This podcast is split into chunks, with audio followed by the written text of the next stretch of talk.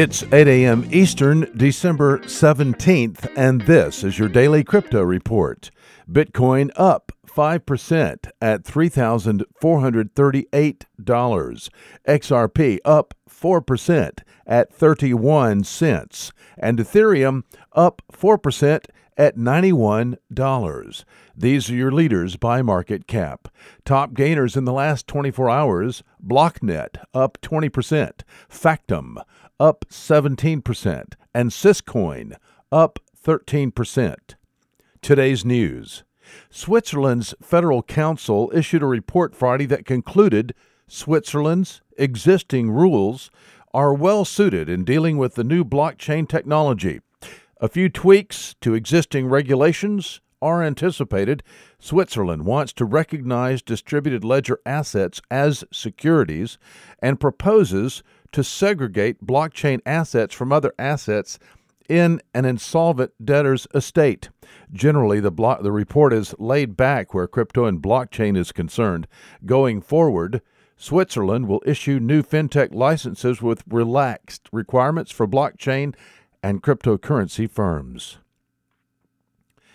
Cybersecurity firm Kaspersky Labs reports today that there were thirteen million cases of cryptojacking in two thousand eighteen, up from three point five million cases in two thousand seventeen. The increase is four hundred percent. Cryptojacking is a term used to describe malicious activity in regards to cryptocurrency mining.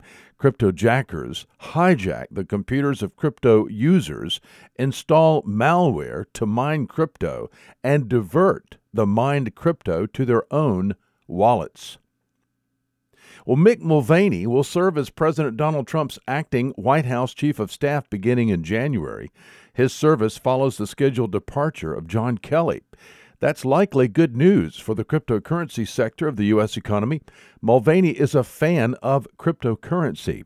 Mulvaney correctly pointed out the Federal Reserve's de facto devaluation of the dollar in two thousand sixteen. Mulvaney likes crypto because it is not subject to manipulation by government or by private corporations working in concert with government. And finally, a twenty-four-year-old Hong Kong Bitcoin millionaire was arrested for tossing Hong Kong one hundred dollar bills from the top of a skyscraper in the impoverished Fuqua neighborhood of Hong Kong. Wong Ching Kit made lots of money last year in the cryptocurrency boom and decided to toss some of it off the building to promote cryptocurrency. The stunt caused chaos on the street as passers-by scrambled to catch the money falling from the sky. Want more?